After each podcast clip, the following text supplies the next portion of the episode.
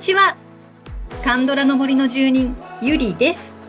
カンドラの森は、韓国ドラマについて知りたい、聞きたい、語りたいという皆さんのためのポッドキャストです。最近は皆さんどんなドラマを見ていらっしゃいますか？結構年明けあたりから一気に面白いドラマが配信されてると思うんですよね。私も見たいものだらけなんですけど、時間が足りなくてやっぱ困りますね。最近見たものを見てるものといえば、そう、イドムクさんの殺し屋たちの店、チェウシクさん、ソンソックさんの殺人者のパラドックス、まあ、殺し屋だの殺人者だの殺伐した殺伐としたね タイトルが続きますけど、まあ、どちらもすごいハラハラ面白かったです。であとは今リアタイしてるのがパク・ヒョンシクさんの「ドクタースランプ」いよいよあのハピネスあのパク・ヒョンシクさんのねハピネスも配信されましたし、ね、今トップ10に両方入っていてはい両方一押しですよぜひ皆さん見てみてくださいねここからはね、あの、キム・スヒョンさん、キム・チョンさんのあのドラマとか、ソン・ジュンギさんのドラマとか出てきますし、あの今話題になってるチョ・ジョンソクさんの魅惑の人も見たいし、いやー、豊作嬉しいんだけど、時間が足りない。また皆さんの感想もぜひお寄せください。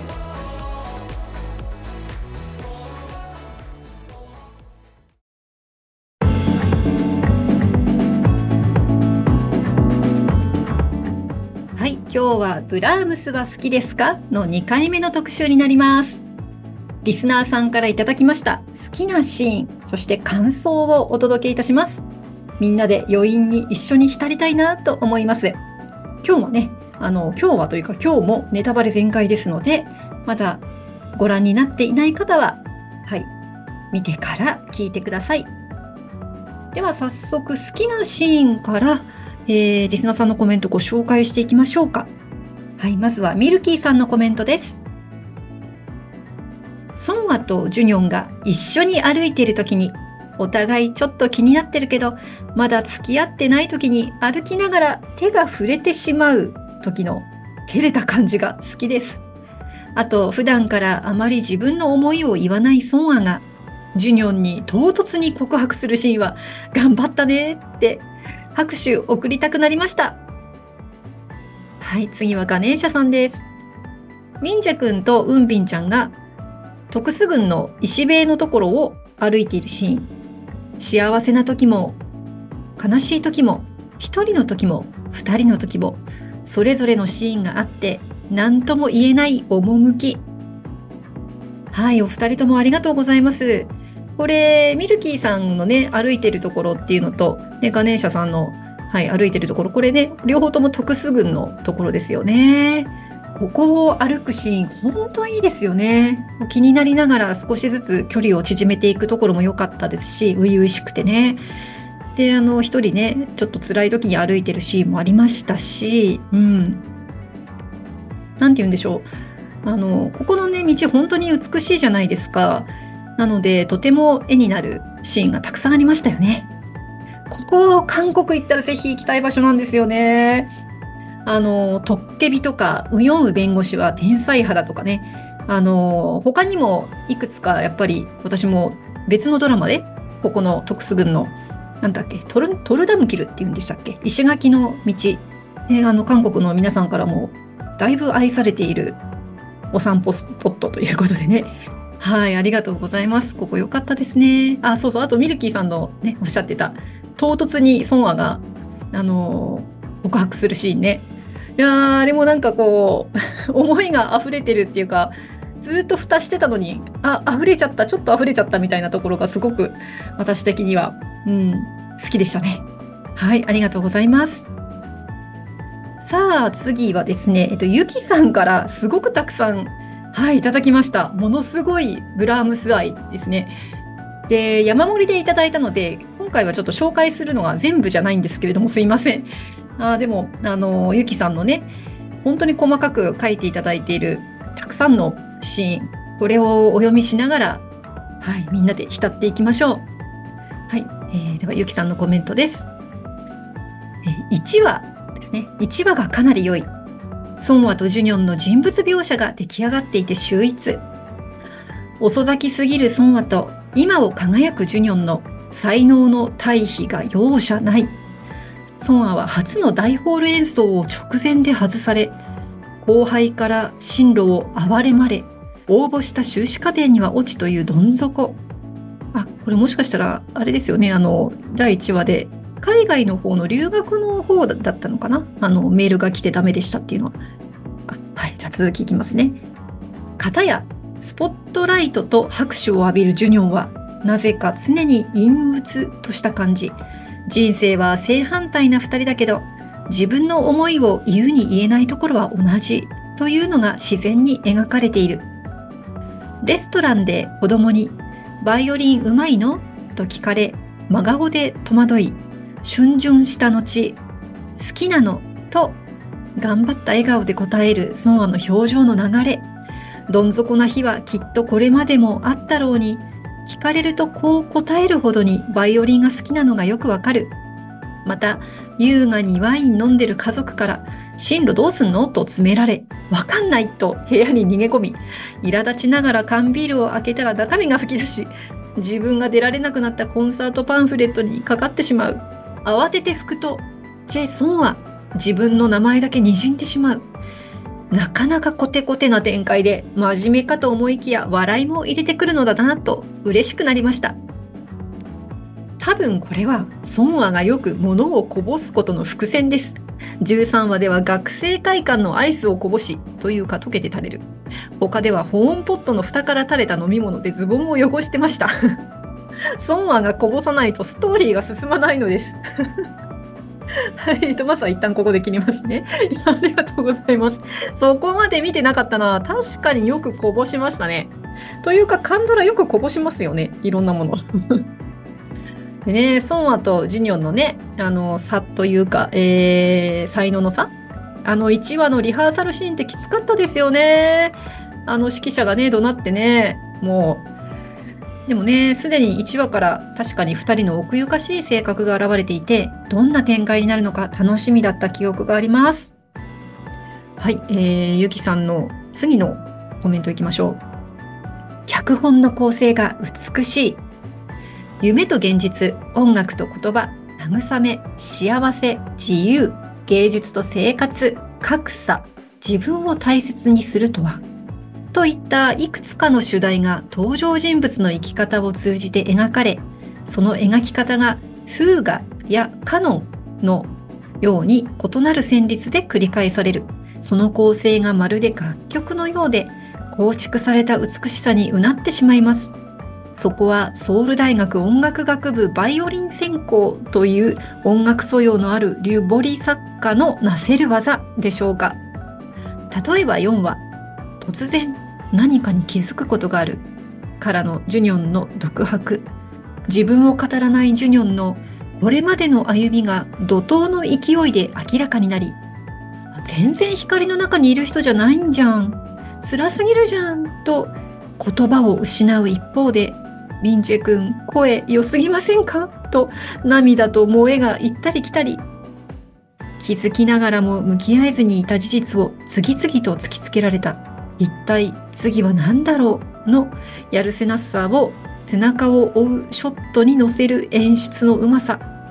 ここで完全にジュニョンにつかまれましたね。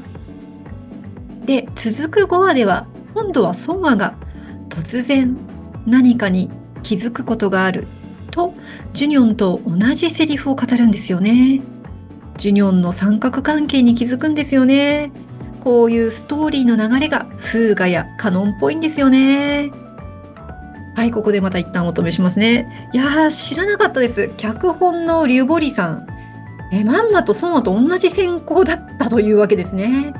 通りでリアリティに富んでるわけですね、このストーリー。まさに音楽的な描き方、それも古典音楽ですよね。情緒的で詩的なストーリーだなって思ってはいたんですけど、ゆきさんの解説でなんか納得できました。ってことは、あの音大の中の話先生のまあ、いろんなね、いろんな先生いましたけど、あとは、あの、なんだっけ、ジュニョンがピアノ直直してよって言ってもなかなか直んなかったあれとか、えー、チェンバーとか、そして財団と音楽家の関係とか、マネジメント問題とか、結構リアルなのねって思いました。はい、えー、まだまだ行きましょうね。ゆきさんのコメント続いております。はい、次はね、ツッコミどころの多いジュニョン。これ面白い。ハンカチ、ジョンギョンにもらったその1枚しかないんかい。さらに、ハンカチの失態で孫和を傷つけたことに気づくのが毎回遅い。ここでちょっとコメント入れていい ?2、3回ありましたよね。あの、最初にさ、ジョンギョンのお家でリサイタルをしたあの時に初めて孫和がね、まあ、これは、あの、ジョンギョンがあげたなんだっけ、ショパンコンクールの前にあげたやつだっけ？うん、そういうハンカチなんだなって知って、で、どこかでジュニョンが、あの、それを貸そうとして、出しちゃって、あってなって、で、最後はジュニョンのあの家の机の引き出しの中に入ってて、とどめを刺されるわけですよ。で、私も気づいてなかったけど、あれ演奏だけで使ってるわけじゃないんですね。普段使いだったんだ。もうさすがにボロボロなんじゃないのって思っちゃいますけど。はい。ではコメントを続きお読みします。ジョンギョンとの思い出の最終処分場スーツケース。これだけは誰にもバレなかった。かっこ笑い。最終処分場。そうなんかスーツケースにもろもろ入れてガッて突っ込んでましたよね。スマホも放り投げてましたよね。あのジョンギョンたちとの思い出の写真が残ってるやつね。古い携帯。あのスーツケースはね、その後どうなったんでしょうか。はい、えー、またゆきさんのコメントが続きます。ほとんど出番がないのに、その出番で名言を残していく人たち。孫はアッパ、孫はのお父さんですね。14話。孫は、お父さんはお前が幸せをつかむのを待ってる。どんな道であれ、一番幸せになれる道を自分で見つけるはずだ。そして、ジョンギョンアッパ、ジョンギョンのお父さんですね。同じく14話。ジョンギョン、自分が傷つくより人を傷つけたことの方が長く心に残るものだ。だからお前もあまり人を傷つけるな。そして孫アの恩にお姉さん27話。孫アにうまくいかなきゃやめればいいのよ。人に何を言われても自分が幸せな方を選べばいい。バイオリンでも何でも幸せになりたいんでしょ？お姉さん、1話で進路どうすんのってど詰めしてたけどな。なるほど。ありがとうございます。いや、この3人、そうですね、名言をね、入れてきましたよね。いやお父さんね、ほんと2人とも良かったですよね。で、ソアのお父さんの役をしていらっしゃるのがキム・ハクソンさん。今回初めて名前を知りましたけど、あちこちで出てきますよね。でも大体悪役か悪役に近いちょっと情けない系の人だったりとかするので、私このブラームスは好きですかのキム・ハクソンさんは、あの、一番、今回一番いい役ではなかったかと思います。そして、ジョンギョンのお父さん役はキム・ジョンテさん。えー、実はキム・ジョンテさん、このブラームスは好きですかの次に出たのがシーシュポス・ザ・ミスなんですよね。あの、チョスンさんが主演で、パクシネさんと一緒に共演されたやつですけど、ここでパクシネさんのお父さん役もやっていて、またすっごいいいお父さんなんですよ。武闘派の。まあ今回このドラマでお父さん見たのと、最近のあのチェ・ジョンヒョプさんのブームでもう一回このシーシュポスをね、見たくなってるんですよね。いや、お父さん二人、うん、とてもいい味出してました。さあ、えー、ゆきさんの最後の、えー、シーンの紹介ですね。6話、月光からのハッピーバースデー。そう、そんなことって、トーストすぎて、もはや伝説。ありがとうございます。いや、ここはね、私も反則じゃないかと思ったシーンですね。ね、あのー、ソンアがものすごく傷ついちゃっていた後に、でも月光が好きだって聞いてたから月光をね、弾くんですよね。あの、ベートーベンのピアノソナタ月光の第一楽章。あの、単調ですごく暗くて、延々とあの3連符が繰り返されてくあれですよ。で、あれが、もうやめてって、もうその曲聴きね、大好きだからこんな気分の時に聴きたくないって思うわけですよね、そのは。で、やめてって言うと、それをね、気がついたらそれがハッピーバースデーの曲になってるわけですよね。いや、あの単調から長調に変わるあの雰囲気のね、変化？ゾクゾクしましたよ。これ、惚れないわけがないですよね。もう、あの、全視聴者女性、あの、惚れましたよね、ジュニオンに。うわーってきました、これ。はい、ということで皆さんからいただきました好きなシーンでした。えー、皆さんのお気に入りのシーンありましたかね？はい。では、えー、今日の後半は皆さんからのね、感想を、このドラマに対する感想をお届けいたしましょう。はい。それでは順番にご紹介いたします。まず、伊豆あわびさんからです。すごく身近に感じたドラマだった。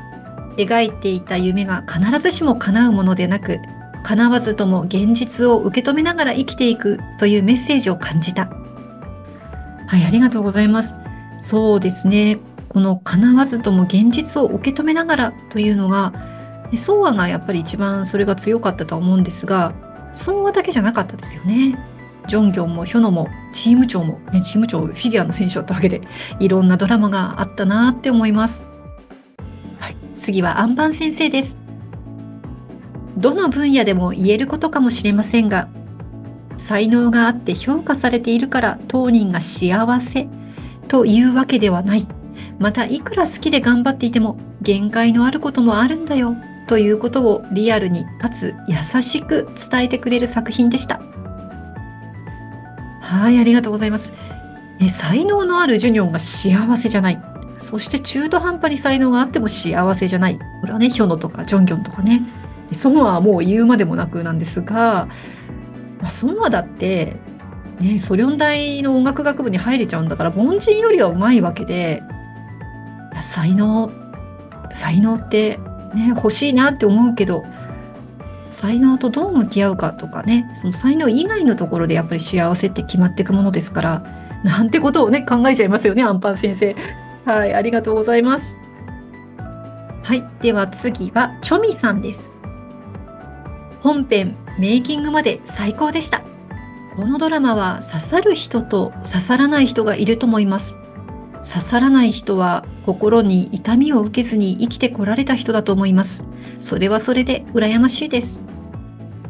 はい、ありがとうございます。ねあの、刺さらない人いるでしょうね。穏やかなドラマなので、これはドラマチックな展開を期待していたりとか、もう物事をね、こうサバサバと決めてってよみたいなね、そんなうじうじしないでよっていう人にとっては合わないと思います。あの、ご自身でいろんなことを、なんだろう、考えすぎずに選択できるとか、まあ、考えたとしても、こう自分で強く、もうすでにやってらっしゃる方っていうのは、ね、響く場所がないような気はしますね。うん。なので、この穏やかに心と向き合う。で、この自分の心の中の葛藤、こういったものと向き合うまた向き合えなくて逃げるとかね まそういう雰囲気が好きっていう方のためのドラマだなって思いました。でチョミさんもきっとね心に痛みを受けてきたこともあるでしょうし、うん、あのここのこのドラマがこう染みたっていうのは、うん、あの私にとっても私にとってもそういうドラマなのでなんかチョミさんがこのドラマに心を寄せてくれてはい嬉しいですね。はい。では次はパプリカさんです。音楽系の部活、サークル人生だったので、最初の入り口でいろんなトラウマが蘇りました。これついていけるかなと思って1話で長い休憩を取りました。復活してから一気に完走したんですが、面白かったですね。一点だけ気になることがあるんです。大学の先生の描き方はその界隈で問題にならなかったのか心配です。はい、ありがとうございます。いや、そう、私もね、同じなんです。音楽系の部活とサークル、はい、入ってましたんで、あの最初のね、指揮者の怒鳴り声、あの冒頭にも言いましたけど、きつかったですよね。あそこ、本当いたたまれなくって、いやあの、指揮者とか指導者っていうのは人格者ではない人が、あ、いいのかな言っちゃって、結構やっぱり感情的になる方多いですし、あの、まあ、特に指揮者、こういうふうに表現したいっていう時にね、あの演奏者たちがついてこないとやっぱり怒ることもありますし、ねえ、いや、そう、私も、まあ、吹奏楽もオーケストラもやりましたけど、指揮者怒って出てっちゃうことがあってね、部活の部長たちがみんな慌ててあの探しに行ってなだめて戻,、ね、あの戻ってきてもらったってこともありましたしね。うん。いやー。はい。で、先ほどね、あのー脚本家の方がまさにソウル大の音楽学部だったということをご紹介ねしてくださった方がいらっしゃいましたけれども、ね、リアルにそこで起こっていることなのかもしれませんね。でもしくはご自身の体験かもしれませんし、うんまあ、その界隈で問題にならなかったのはおそらくそれが、ね、主軸のテーマではなかったということと、まあ、あとはもう脚本家さんご自身が音楽の道から外れていらっしゃるんでしょうね。なので別にそこで問題になろうが別にね、あのいじめてくる人もいらっしゃらないでしょうし、邪魔する人もいないでしょうしね。いやでもそのおかげでなんかいろんなことが、えー、これ問題なんだっていう、うん。あのー、ソリョンの財団の方のね、スタッフたちがあのチェンバーのことを言うじゃないですか。これやめてほしいよなって。あれ、ご自身が言いたかったんでしょうね。ご自身が孫安のように会計係だったの、総務係だったのか、それとも、で、売らされた方だったのか、で、売ったんだけど文句言われた方だったのかどうなんでしょうね。いろいろ考えちゃいます。はい。それでは、最後の方のご感想を紹介しましょう。はい、やっぱり、ゆきさんです。結局、孫安が一番強いソンアは容量が良かったり生きるのが上手だったりするわけではありません。そして一見自分より他人を優先する性格です。でも誰よりも自分を大切にすることを知っていて、でもその自覚がないから自分自身にも振り回されているように思えます。バイオリンが好きというだけで大学卒業後に賛浪してまで音大に入り、上手ではないけれどバイオリンとともに人生を歩むのが自分の幸せだと分かっている一方で、夢見たようには花開かない人生に泣きたい日々の連続。夢を出しに教授にいいように利用される始末。ある意味、ひたむきさは孫和の才能で、それは周囲の人々の見方、生き方に影響を与えたけど、ジュニョンが才能なんてない方が良かったと言ったように、こんな性格じゃなければよかったと、ソマは思うことがあったかもしれません。それでも、たくさん落ち込んでたくさん泣いても、薬に頼ったり、相手を貶めたりせず、耐えて頑張れるその強さ。16から17話で教授になれるか否かの大事な演奏だからと伴奏をやってとジュニョンを頼ったジョンギョンと、大学院に行けるか否かの大事な演奏だから自分の力でやりたいとジュニョンの伴奏を断った孫はこの違いは大きいなと感じました。最終的に自分の力で立っていこう。その自分を信じようと思えたから愛するバイオリンをも手放した孫はジュニョンは指輪を左手ではなく右手にはめたりバイオリン奏者はバイオリン奏者はそうするそうですね。と謎も残ったので将来またバイオリンを手に取る日が来るのかなと想像の膨らむ終わり方も良かったです。なんであれジュニョンと共にもし傷ついても心を奮い立たせて愛を胸に前へ進んでいくのでしょうね。ただ孫和が約10年夢を終えたのはワイン飲みながら進路にダメ出ししつつも見守れるだけの余裕のある家庭に生まれたからというのも事実。作中格差という主題が出てきたけどこの事実もほんのり格差のフレーズとして受け止めてしまいました。はいゆきさんありがとうございました。ねソンアは強かったですよね。なんか弱々しく見えますよね見た目は。でいろいろ悩んでますし。でもそういうふうに弱そういうふうに弱々しく見えながらも結局頑固なまでに自分で選択していきますよね。まあ、それがゆきさんのおっしゃる自分を大切にするところなのかな。このドラマというか、まあ、孫はね、やっぱりうじうじしてるようにも見えるんですよ。で、もともと私、うじうじしているキャラとかドラマってあんまり好きじゃないんですけど、でもこれ、このブラームスは好きですか？どうして私がここまで好きになったのかなと思うと、やっぱり孫和なんだよね。うん、孫和がちゃんと自分で周りに何と言われようと、ちゃんと選択をしている。そこが潔い。誰かに言われたからこうとか、そういうとこはあんまないんですよね。うん。で、最後に格差のことにも触れられてましたけど、あ、これ本当にそうですよね。あんまり気づかなかったですけど、だってソリョン大経営学部4年行って、浪人3年して、音大4年でしょ？いや、経済的に余裕がないっと、ね、親にそういう余裕がないと無理ですよね。で、ジュニョンが才能があっても不幸だったのはまさにこの経済的な余裕のなさ、家庭環境の不和があったわけで、幸せ家庭の孫和に話そうとも思えなかっただろうなと思いますよ。あの序盤でね友達なんだからもっといろいろ話してよって孫和がジュニョンに、ね、詰め寄るんですけど言えるかいってことですよね。この格差のねあの状況が違う中で悩みを伝えられないっていうのはあったかなと思いました。はい、ということで、ブラームスは好きですかの感想をご紹介いたしました。コメントをくださった皆様、本当にありがとうございました。このね、自分の好きな作品をみんなで共感できるっていうかね、この皆さんのコメントとともに振り返っていくというのはですね、このポッドキャストの醍醐味なんですよね。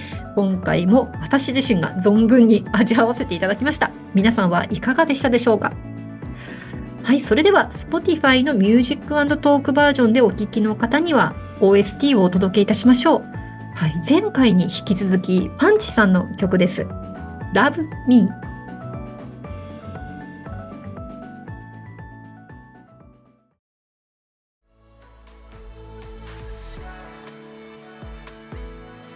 はい、パンチさんの歌う Love Me でした。